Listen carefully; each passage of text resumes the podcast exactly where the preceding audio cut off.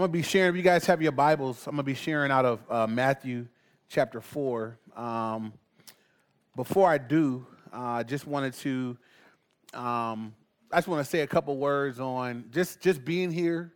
Uh, I had spoke with Pastor Rob. He had shared with me uh, kind of what had gone on and what you guys are, are dealing with as a body. And um, I, I didn't prepare a message to speak to that, you know, but I, I just feel like I want to say a couple things to encourage you guys as a, a body. I, I feel like one of the things that the enemy does or tries to do in moments like this is discourage.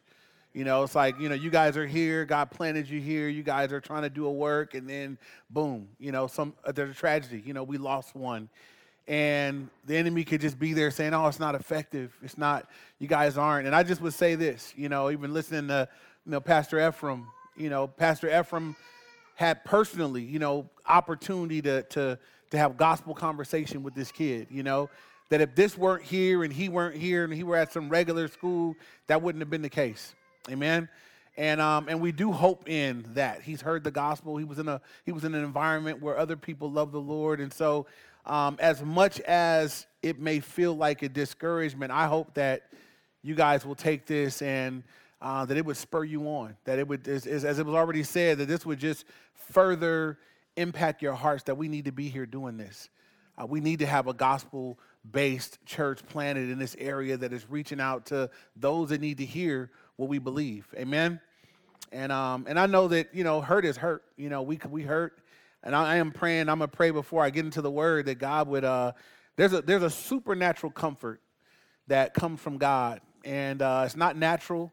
Uh, I haven't, in my life, I haven't had a lot of tragedy, but uh, I would just share this with you guys that the, our, our part of the story of our church plant that I don't always share because I, I don't like to be emotional, but my mother's passing, my mother passed away um, unexpectedly on Super Bowl Sunday, 2010. I know you guys aren't really Super Bowl out here, but back where I'm from, Super Bowl a big deal, you know. And uh, it was Super Bowl Sunday. Uh, that morning, the Lord in His providence had prepared me.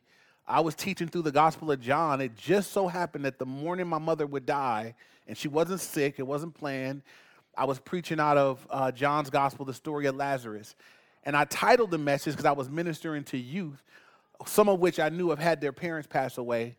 And I, I titled the message, Preparing for Death. And so part of it was gospel oriented, part of it was how do we handle death, you know, and how it's an unnatural and an unnormal, it's it's difficult, you know, and so forth and so on. No idea that I preached a message to kids that was really for me. Because I got home that afternoon and I had friends over and we were getting ready to, you know, get ready for the Super Bowl or whatever. And then my dad called and said, Hey, I need you to come to the hotel where your mom was staying. Uh, I think she may have passed away, you know. Um, fast forward, we're preparing my mother's funeral I had been at a church where I wanted to leave to plant a church in Inglewood for 10 years, and it was never a good time to let me go. And my pastor, seeing all these black people in the parking lot of our white church, asked me, he says, you know, where they all, you know, are, are, I know you're going to preach the, your mom's funeral, you're going to share the gospel. And he asked me, do you still want to plant this church in Inglewood? And I said, I do. And he said, well, if you really believe God's called you to do that, you know, if you take the step of faith to leave your job here, then we'll support you to get going. And so my mom's death was actually the catalyst for at least the pastor where I was saying, hey, we release you to go ahead and plant the church that you want to do. And so one of the things for me, you know, whenever I'm at a Sunday at my church or the fellowship I'm at, every time I see a person get saved or every time I see someone, it's it's an encouragement. You know, the Bible says that God is able to bring beauty out of the ashes. Uh, Pastor Ephraim, I mean, Pastor Rob was sharing how, man, something dies First, the grain has got to die, and then it comes up to bring new life. And my prayer for you guys is that this is tragic, it's difficult, it's painful, and it just is. You know, there isn't there isn't anything that takes that away, but um, the Lord is able to bring beauty from the ashes, and He's able to bring life out of death. And um, and I just would say this on the on the, the on the way of comfort um, when my mom passed, I never had felt that kind of pain, you know, where something hits me that hard. Yeah, I've had I've had people kind of distant die, but I never had anybody that up close. You know, you only get one mother, and so that pain was I I felt it. I mean, I felt I felt pain. I felt grief. I cried. I called a friend. I said a prayer. And this is what I will tell you guys is people were very nice to me. I'm in a Christian context. People said nice things. They gave hugs. They, they, you know, there was nothing that a person ever said that made me feel better. But there was something that God did that brought, God, God met me at that level of grief with that level of comfort. And I will forever be thankful for that. That, that I know that wherever, however deep we go and hurt, the Lord is able to meet us there in comfort. Amen. And so, my prayer for those that are hurting deeply today is that God would comfort you deeply today in the way that only He can. And so, I'd like to start off and just pray for that. And then we're going to jump into the word in Matthew 4. And so, Father in heaven, I thank you for the privilege of being here, even at this time and with all that's going on. God, these are your people, your precious people. God, you love them. And you know what they're going through, uh, what they're feeling, how they've been impacted by this, this tragedy. God, I pray as only you can, supernaturally by your spirit, God, that you would comfort those that are hurting. That, God, you would bring your peace that passes understanding. That you would give them strength to endure this season. And God, we do look to you. We ask that you would bring beauty from these ashes. That, God, you would bring life from this death. That, God, there be, there be down the road, we would look back to this and just see that you did great things despite this tragic thing. And so, God, we commit that which is out of our hands into your hands. And we ask that you would bless our time in your word, Lord. Somehow, in the midst of all the emotions and everything else, I pray you would speak with clarity through your word this morning. We ask these things in Jesus' name. And everybody said, Amen. Amen. All right. Well, I'll be sharing from Matthew 4. I'll be looking at verses 1 through 11. And I titled the message this morning, Standing on God's Word or Standing on the Word of God. And we'll look here at uh, the scenario where Jesus himself is tempted, tested of the devil. And I believe we learn a few things. We learn some things about the enemy, uh, his strategies, his tactics, and we'll talk about that.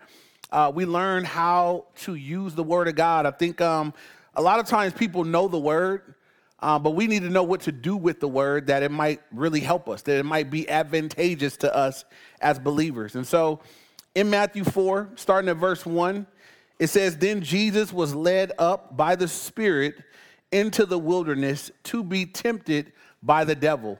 And for you guys that are familiar with the, the layout of the gospel, you know, Jesus had not yet begun his earthly ministry. He had been announced by John the Baptist.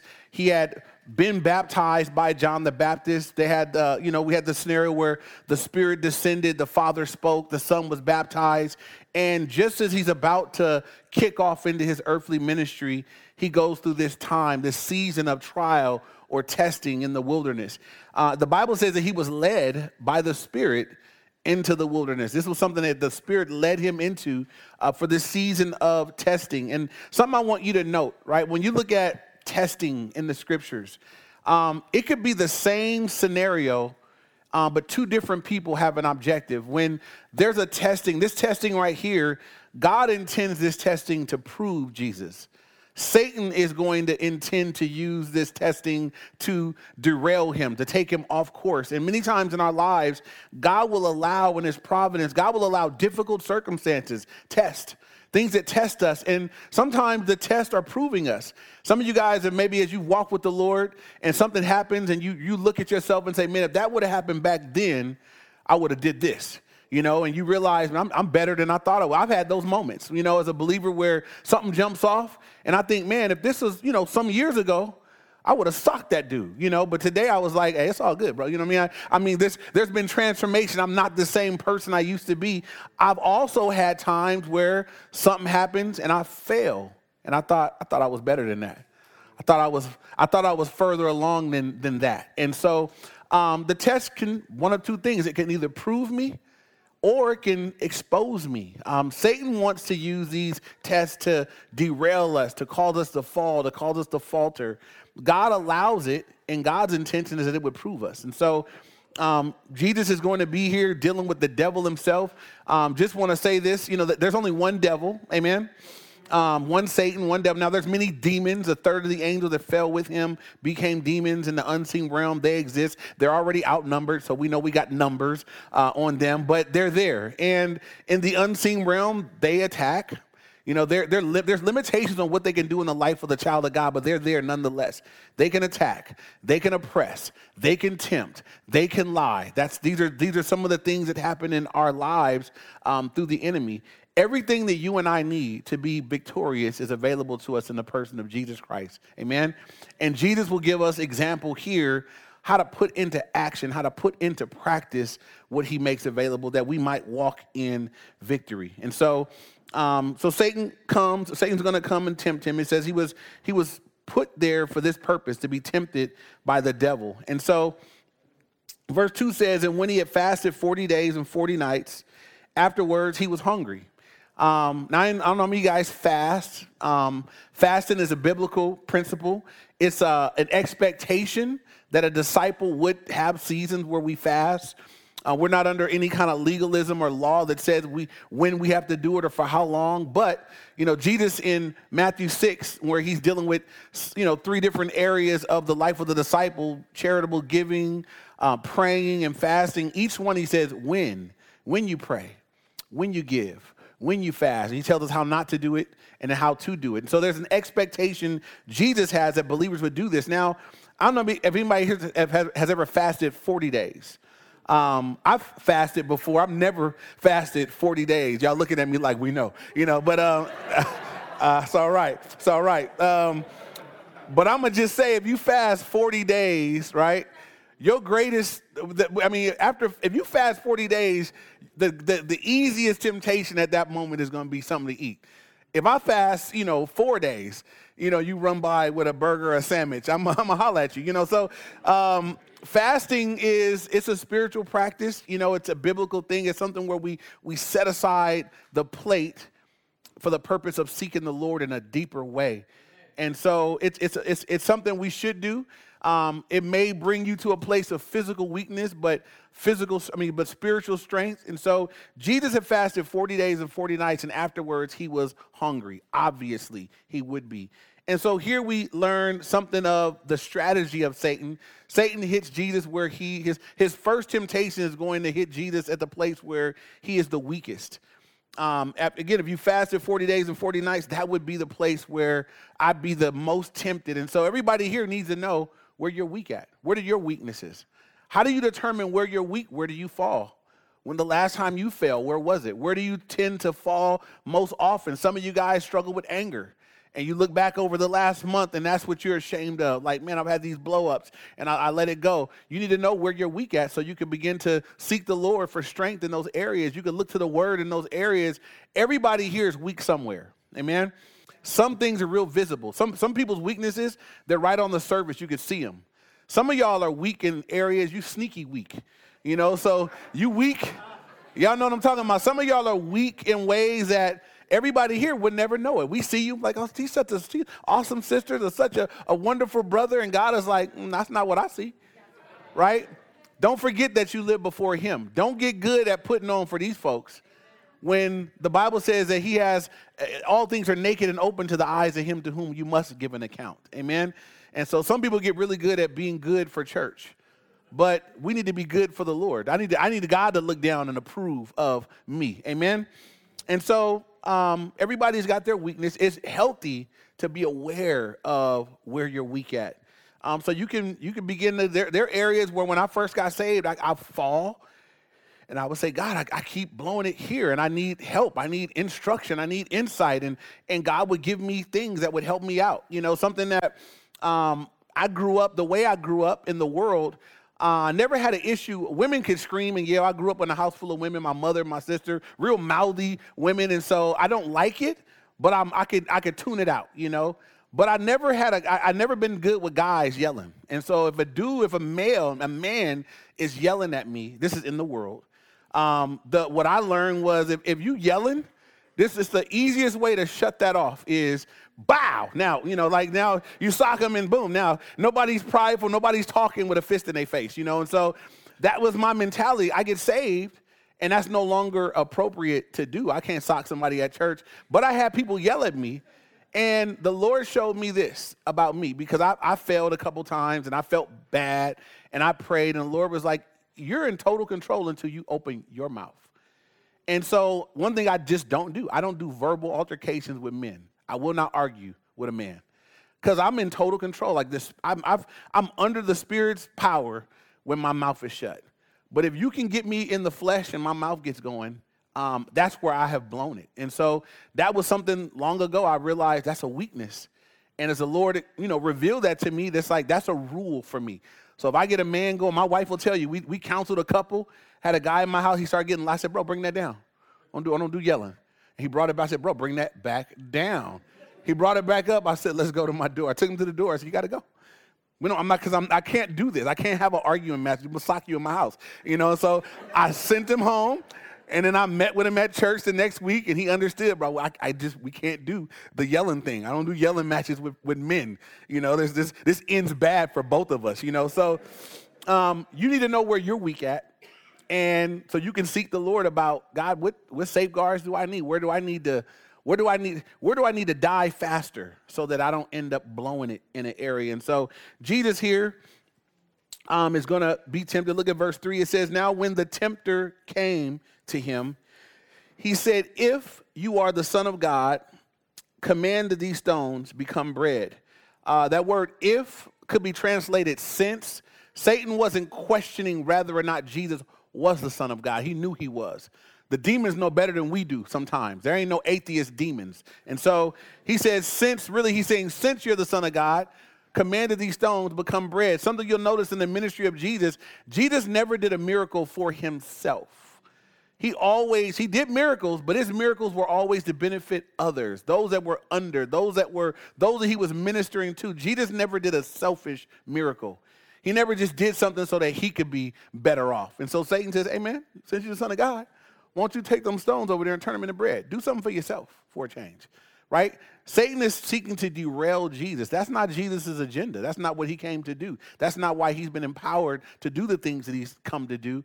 But that's the temptation that Satan hits him with, hits him where he's weak. If you're a note taker, write down Second Corinthians chapter 12, verses 9 through 10. And, and here the Apostle Paul struggling himself, recognizing uh, area of, of, weakness in his life as he cried out to the Lord.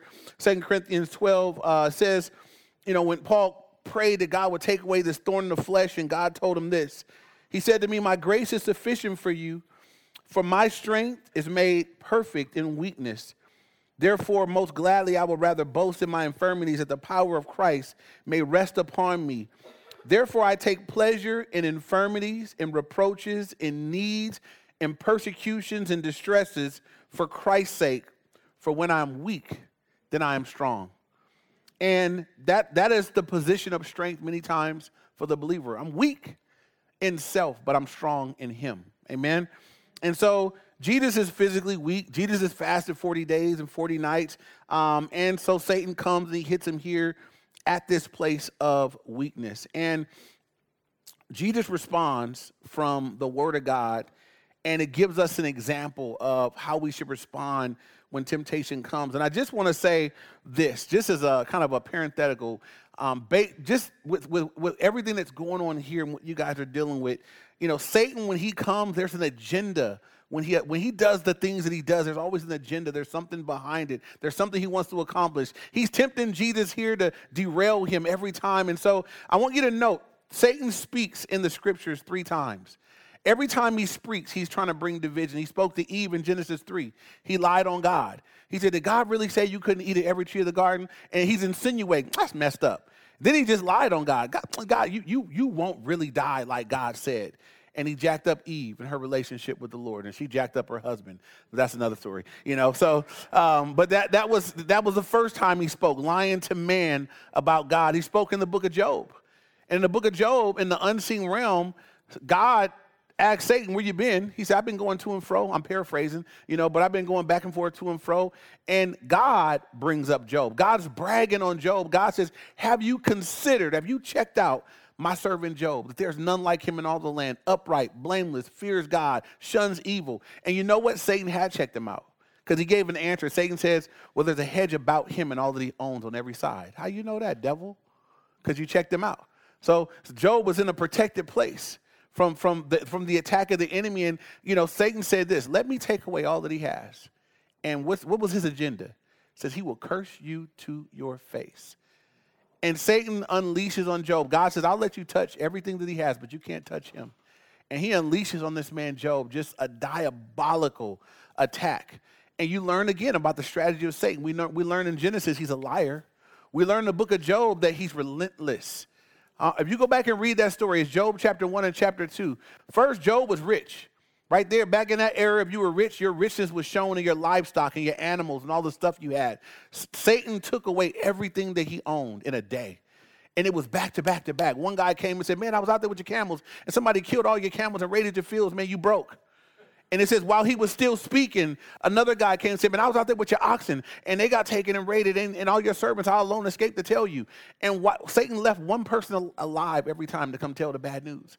And then while he was still speaking, another guy came. And then at the final thing, and I want you to know one of the strategies of Satan is to overwhelm us. Because he came back to what says, while the guy was still speaking, a guy lined up behind him and says, Amen. Because something we learned about Job in chapter one that he was really concerned about his kids. He was concerned about how they were doing. It says that he would, every day, he would offer sacrifices just in case one of them had cursed God in their heart. He was concerned about the spiritual condition of his kids. And one came and said, Hey, all your kids were at the eldest brother's house partying. They were eating and drinking.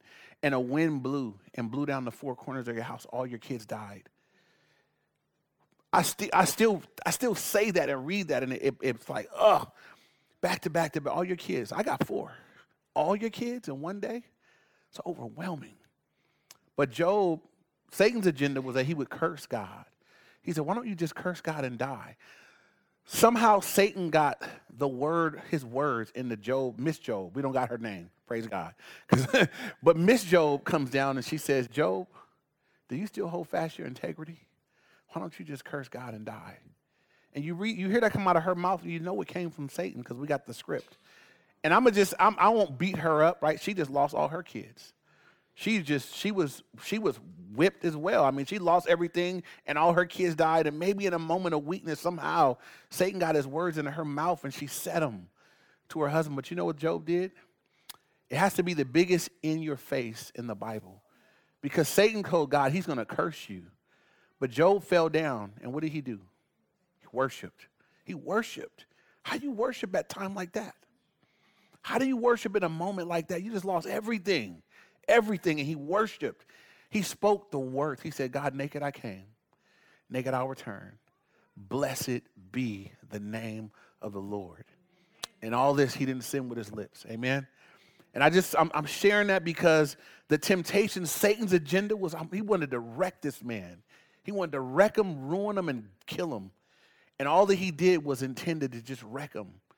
And Job just, it didn't happen because Job wouldn't. He didn't bend. He worshiped instead of cursed God. And if you read the end of the book, you know, you realize that God blessed his latter better than his beginning. Right? God gave Job what money can't buy, extra, extra long life. God replenished all his money.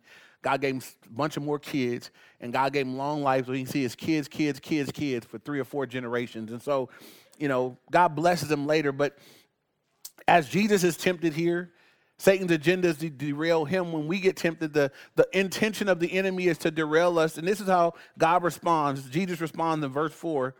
But he answered and said, It is written, Man shall live by bread alone. I'm sorry, man shall not live by my bad.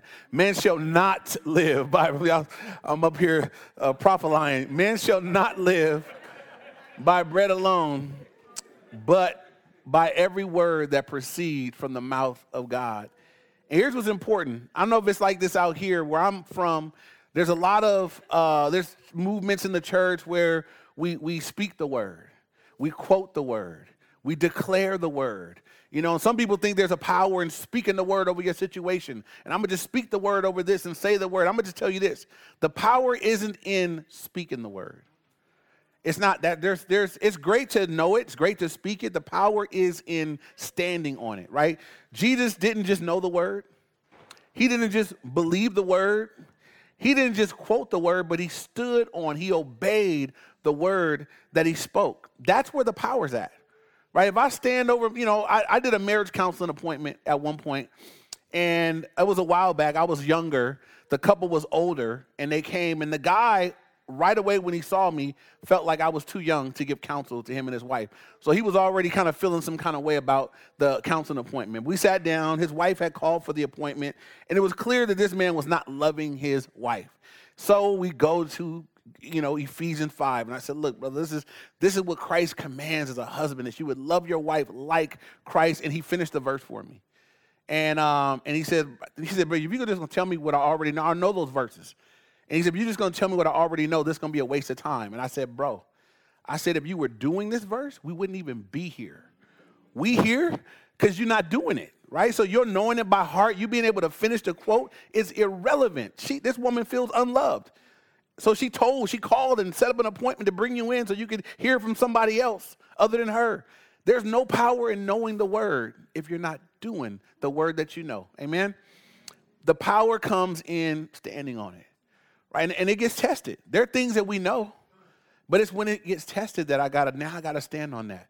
It's easy to say to somebody else in a difficult time, you know, what the word says, we know what it says, but it, the challenge becomes when we get tested, when we get challenged. Now I know these verses, but now I got to do it. You know, when it's time for me to die to myself, that's when it's difficult. It's easy to tell you, you know, you give me a situation, oh, you should die to yourself, and that's just wait, easy, whew, you know. But when I'm the one that needs to die, now I know it. I could tell you, but I need to do it now. And it's difficult. It's difficult adhering to, it's difficult yielding to, but that is where the power is at. That's where victory over the enemy, victory over the world, the flesh and the devil come when, when the people of God know his word and do it. Right? Eve knew the word and she spoke the word, but she didn't stand on it. Satan said, You know, did God really say you can't eat of every tree? She said, No, you can't eat of, we eat of all the trees in the garden except for that tree right there. If we eat of it, we die. And she added to touch it. And then Satan told her a couple lies, and she said, hmm, that tree looks desirable for food, good for the eyes, desirable to make one wise. She took the fruit and she ate. She knew what God had said, but she didn't stand on it. And so she was defeated. And then she defeated and defeated, you know, she gave it to her husband who sinned willfully. And so let's look now at the, the next temptation. Um, we'll note every time Jesus responds, he responds in the Word of God. Each of his responses are quotations from a section of Scripture in Deuteronomy chapter 8. And it's, it's, you know, we read this and think, man, Jesus Christ knew the word. This is important, right? I need to know the word. Sometimes I need to know the word exactly where I struggle. So if you're here, this is your church, you fellowship here, and you may have a weakness in certain areas, you should get with the pastors, get with the elders, and say, hey, can I have some, do you know some verses on this passage here? Get to know them. Uh, I've learned that, you know, the areas where I'm called to things, I, I want to memorize those verses right? I'm, I've been married 21 years. I made it a point. I'm going to memorize all the verses that pertain to my role as a husband because this is going to be the call of God upon my life the rest of my life, you know? I memorize the verses that have to do with me being a father because this is what I'm called to do the rest of my life. I memorize the verses that deal with attitude, deal with anger, deal with alcohol, deal with lust, deal with because these are all areas that have been battles and struggles over the time of my life. And the Bible says the Spirit will bring the remembrance when you need it you know, the word of God. But you know what? The Spirit can't bring the remembrance which you haven't remembered, which you have. You can't remember what you haven't remembered. Amen. So if you haven't sown it in here, then you just you blank. You struggling. You like, I, I know the word says something about this, you know, but I just don't know what it is. So it'd be good for you to be acquainted with the truth of God's word, specifically where you battle, specifically where you have struggles that, that these can be things that are brought back up to strengthen you in the time when you need it. And so look at verse 5. It says, Then the devil took him up into the holy city and set him on the pinnacle of the temple and said to him, If, which again means since you are the Son of God, throw yourself down. For it is written, He shall give His angels charge over you, and in their hands they shall bear you up, lest you dash your foot against the stone. And while the first temptation was um, tempting Jesus in the area of the, the lust of the, the flesh, you know, to get something, some food. This one is dealing with the, the pride of life. And um, he tells Jesus, you know, Satan has authority. You guys know that in the Garden of Eden, Garden of Eden, God gave Adam authority. He says, you know, you're, you're, he gave him authority, name the animals, tend to keep it. And when they sinned, they forfeited that. And so the Bible says now that Satan is the prince and power of the air. And so he comes to Jesus and says, hey, man, you know, I'm gonna take you up to the pinnacle of the temple. I'm gonna show you all these things. And then, then Satan digs into the word of God. Since that's where you answer from, Satan says, I know the Bible too.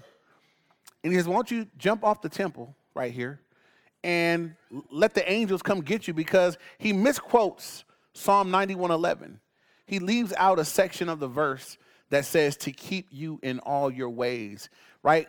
You know god does have angelic hosts that look over us in the unseen realm and protect us but it don't mean you can go do some foolishness and say i'm, I'm, I'm gonna jump out the building my angel can get me. Watch watch you know? You'll be on the ground and the hospital will be coming to get you. And so jesus said look you know it, he's gonna answer him. It is written you shall not tempt. We don't play games with god but Satan is testing him here, and he digs into the scriptures and he misquotes the scripture. This is what's important for us to know too is just as important as knowing, we need to know the word, I need to know it in truth, right? Satan knows the Bible.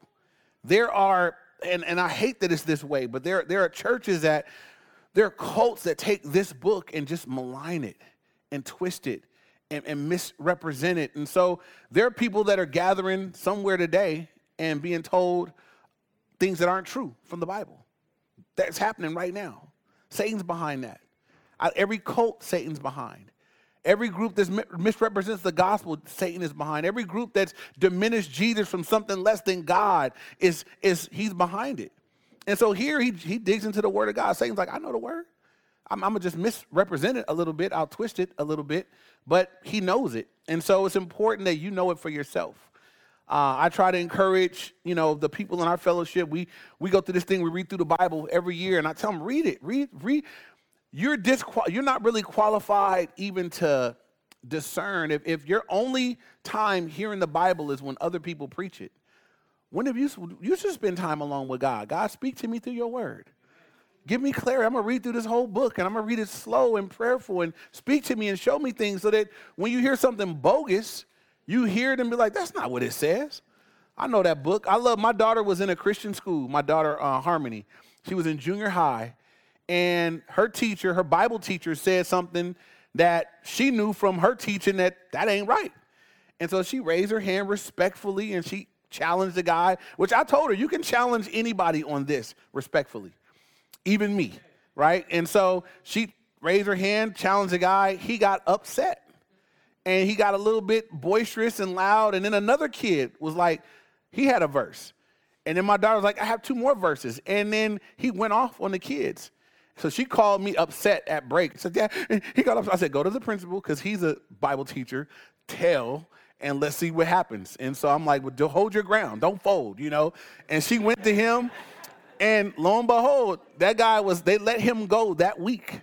Um, one, for holding the wrong position, but even not being humble enough to acknowledge it in front of these kids. And so the blessing was they called me and was like, "Hey, can you can you teach the rest of this year junior high Bible?" I was like, I was her teacher the next week. You know, it was like, praise God. You know, um, but I loved. I told her, I said, "Don't ever, don't ever fold." You know, and and she'll to this day, she'll study something in her room and come out and be like, "Dad, what about this?" And if she if the answer is not suffice for her, she's like, "That doesn't really answer for me." Okay, well then let's do one more again. Let me let me have give me a minute. I'll be right back. You know, but I'm like, don't lose that because it's, it's, you need to know it for yourself so you can live it, so you can obey it. Amen. And so Jesus responds in verse 7. He says, To him it is written, You shall not tempt the Lord your God. And Jesus said, Look, you don't, you don't, don't play games with God. But here's a temptation here as Satan was tempting Jesus to, you know, to, to jump off this, this, this, this, you know, this, the, uh, jump off this building and throw himself down so the angels would, would you know, catch him or whatever. He was playing games with God. I mean, that's, that's kind of a fruitless thing. It's useless. But that's what Satan was tempting him to do. And Jesus responds, Look, I'm, I'm not, the Bible says we don't play games with God. I don't, I don't tempt God. God's not to be played with. We, there's a reverence for the Lord. We don't just do things like that. This third temptation is one where Satan is tempting Jesus to try to have something before it's time right? Jesus knows who he is, and he knows God's agenda and plan for him. Jesus, the King of Kings and the Lord of Lords. Amen. He's a, he's a, he's the Savior of the world. He knows where he's going to end up. But right now, in his season on earth, he was here to be, he was here, he came to earth to suffer.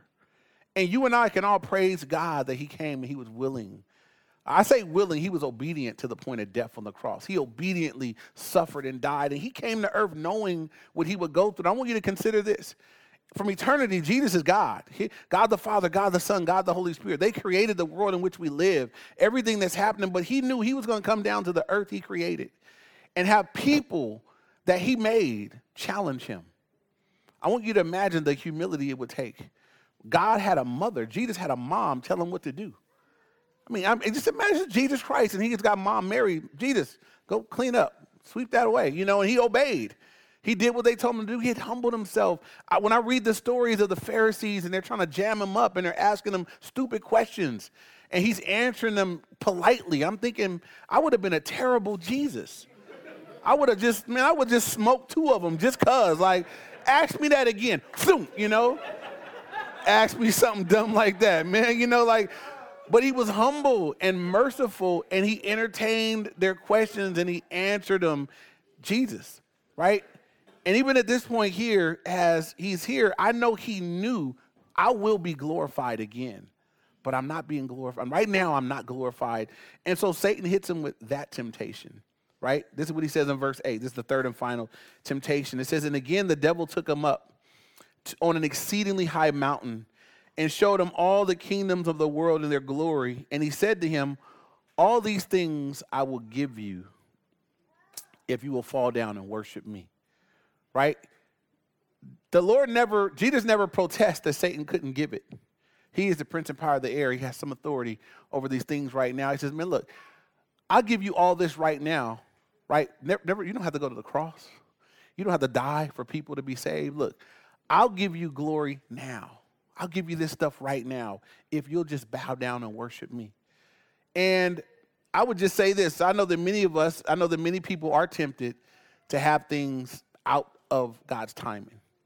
Um, where it's not time yet. It's going to be time eventually, but it's not time yet. Um, I got any single people? If you're single, raise your hand. Raise them high. Raise them high. Look around. So you say, all right, look around. Okay. So if you're single, obviously there's things that most people that are single intend to be unsingled at some point. Single people say amen. amen. All right. So,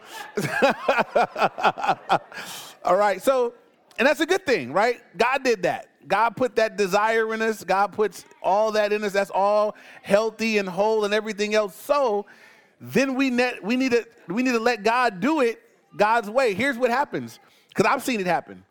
I'll see godly person over here waiting on the Lord, get impatient with the Lord, show up with somebody I would not marry them to. I've had it happen. This person, I know them, solid, waiting on the Lord, and then they show up with this guy. I ask him two questions. Brother don't know John 3.16. I'm like, well, how he gonna lead you? Where, where did you get him from?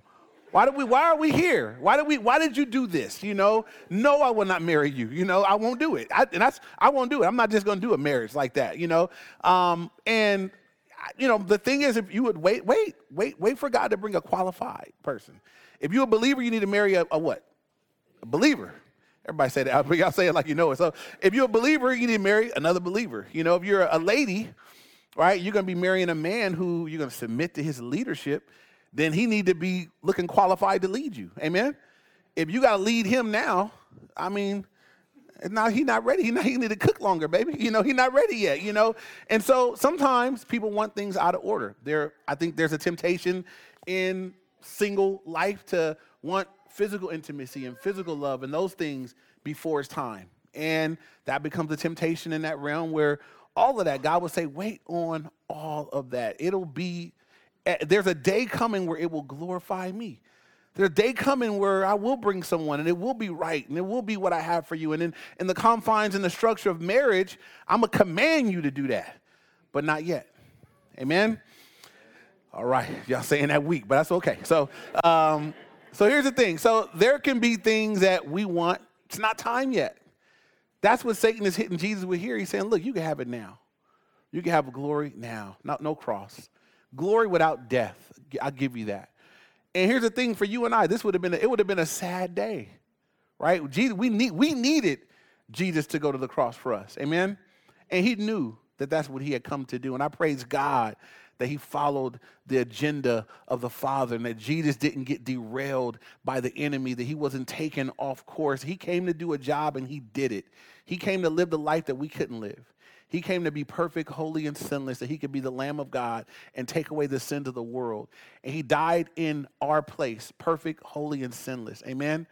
Died in our place, took my sin, my shame, my guilt, my separation from the Lord. He took all that upon himself. Then he offers to us, according to his grace, his perfect, holy, sinless life to you. Your wretched, jacked up, dirty, sneaky life on him. Your sins paid in full. You go free. That's what he did for us.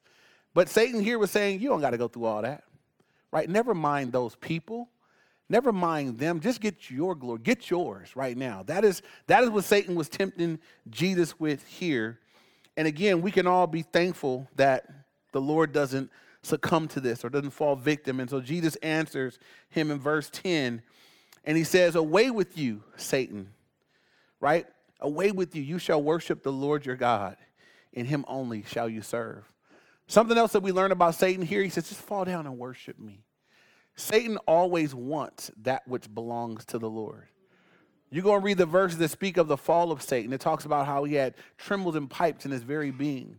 You know, and so there was a, a time when Satan, as an angel, he actually brought forth worship. He was in a position to glorify God, but then you have those I wills of Satan. He says, I will be like the Most High. I will ascend. I will. He, he was no longer content to bring glory to God. He wanted it for himself. And then y'all know that God won't share his glory with anybody. And so Satan was removed. Boom, gone. And so here he says, Hey, could you just worship me?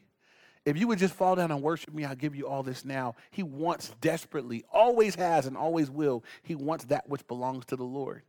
And this is why, right? He wants you and wants me. We belong to the Lord. If you're here, and you've been redeemed by Jesus and the, the blood of Christ, you belong to the Lord. He wants you. He wants to derail you. That's why you get tempted. That's why things happen. That's why difficult things happen. Sometimes we get shook, right? That's what he would love to derail you and take you off, off the plan. But that's where we have to be committed. Jesus is an example to you and I, right? He was committed to the Father's plan. And we need to be committed to the plan as well. Um, we have weaknesses, we have challenges, and everything else. You know, the, the, the motto I get here from Jesus how do I stay on track? I need to be a man that knows and obeys the Word of God. The Word of God is powerful. Um, you know, it's, it's, this, is, this, is, this is not a normal book, you guys. How many of you guys are readers? You guys read books. This is different than any other book you have ever or will ever read. Right? Any other book you read is not living. It's not life giving. You may read a great book, you may be inspired by a book, uh, but it's just a book. This is the book of books. It is living and powerful, it is supernatural in nature, it has the potential, it, the words in this book will save your soul. They will change your life. They will give you victory. The Bible says in Ephesians, this is like the sword of the Spirit. And so when, when the enemy comes, you're not just on defense. You could jab that fool, you know. So I'm not just like, stop, stop, stop. You know, I could I could go on attack too and, you know, swap, whap, whap. You know, I'm taking ground too. And so everything we need, everything you need for life and godliness is wrapped up in your relationship with Jesus Christ. But the instruction that you need is in this book. Jesus said of himself, right? In the beginning was the Word. The Word was with God, and the Word was God. And in verse 14, he said, The Word became flesh and dwelt among us. And so you want to know Jesus, be in this book. Every page, he's revealing who he is, what he loves, what he hates, what he's into. Every every page of every verse. I'm reading through books of the Bible that I won't even lie, I don't even enjoy them. I'm going through the minor prophets and I'm looking at Amos and, and I read in this judgment and they're getting slammed for rebellion. I'm like, God, what this is, you know, this is a, a so long ago, a, a, people from so long, a, a different covenant that they were under and all these things. But God is saying, but look at what you're learning about me. Right? I hated that behavior. Right? I was gracious even in judgment. When they repented, I forgave them. Like I'm still learning about him as I read about another group of people from a long time ago. And if you were faithful to them, God, how much more us? And, and I realize as I understand that covenant, I come to the new covenant, realize how much better we have it. Right? They had to pay for their own sins. Jesus paid for mine. And, um, and I'm forever thankful for that. And so Jesus responds to this third and final temptation um, away with you, Satan. Basically, he's saying, beat it. He says, For it is written, You shall worship the Lord your God, and him only shall you serve. And then verse 11 says, The devil, then the devil left him. Uh, Luke's gospel said he left into a, a, a, more opportune time. And so said the devil left him, and behold, angels came and ministered to him. And this is what we know. there, this was, you know, Jesus was under attack for a season and then it lifted, right? Uh, James tells us if you resist the devil, what will he do? He will flee. He only gonna hang out for so long, you know. Jesus responded to every temptation with the word of God, the sword of the spirit, and so I, I visually, I just envision Satan just after so many times, he just says, "Okay, okay, fine, I'm gonna go somewhere else where they don't know this, where they're not throwing swords at me and whatnot, you know." And so um, we'll have seasons, you guys, of intense trial, intense testings, but it will lift. There's seasons, and God allows for seasons. God gives you everything you need to be, be, be victorious in those seasons, uh, and then they lift. And there are seasons of blessing, and there are times of trial and challenge. It, it goes back and forth in the life of the believer. And so um, I would like to really, as we wrap this up, challenge us, uh, challenge you guys that as we get the example of Jesus, he, he stood on the word of God. He knew it, he believed it, but he lived it and it granted him victory in his hour of trial. And again, this is Jesus in a state of weakness, being tempted by the devil himself. I don't think I'm a big enough deal to draw the devil himself. I'm, I'm, I'm, I'm sure I'm dealing with some demons and some minions and whatnot, but you know, he's dealing with the devil himself, but he's absolutely victorious as he stands on the word of God. And so I want to just, I want to give you some verses. I want you to write them down for your notes, and then we're going to wrap up and close. All these in reference to God's word and our, our relationship with it how it should impact us. Write down 1 Peter chapter 2, verses 2 and 3. Peter says, There is newborn babes, desire the pure milk of the word that you may grow thereby, if indeed you have tasted that the Lord is gracious. There needs to be an appetite for the word of God. Anybody seen a newborn babe? Uh, my wife used to nurse the babies, and um, if you ever seen a nursing baby, they just they be like blindly just, uh, uh, you know, you know. My kids will stick, they'll catch a nose or a cheek or whatever, and they're just they're just empty, looking for whatever they can get to start eating on, you know. But they're hungry, and um, God says, as newborn babes, desire my word like that, right? Don't let this become some chore or some burden that you got to spend time in the word. You don't gotta spend time in the word. You get to spend time in the word. Amen and that it might nourish your soul. Amen. And so write down Psalm 119, 105. It says, Your word is, your word is a lamp to my feet and a light into my path. Right? A, a light and a lamp. A light gives step by step direction. A lamp kind of lights up a, a, a streetway. And so God says, My word, if you we walk in a dark world, you guys need to be mindful of it. We live in a culture, the culture is dark.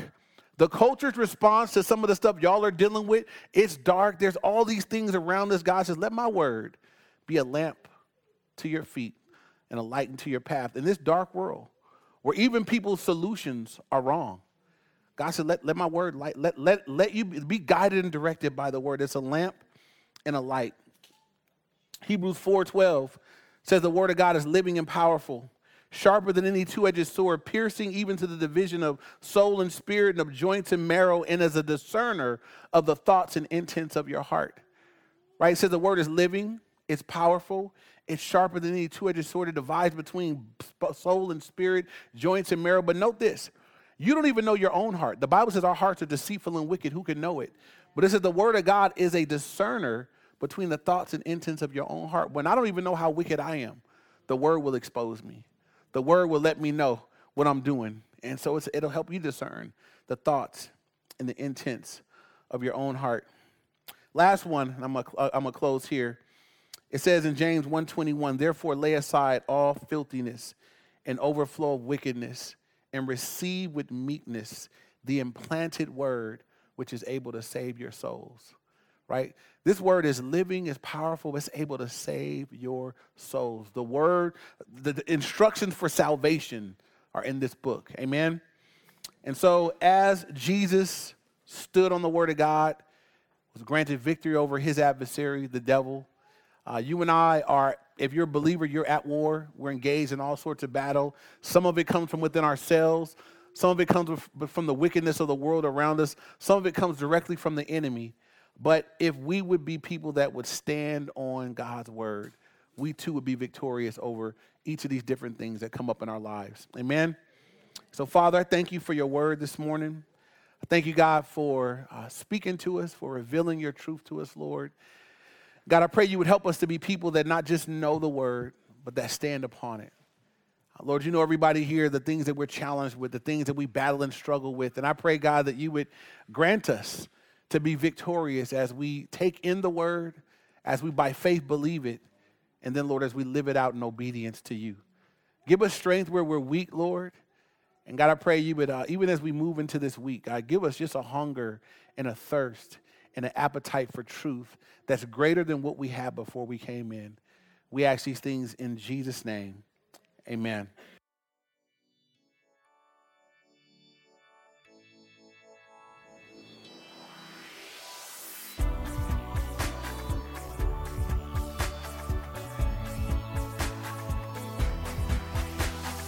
Join us next time for more of God's truth to transform your reality.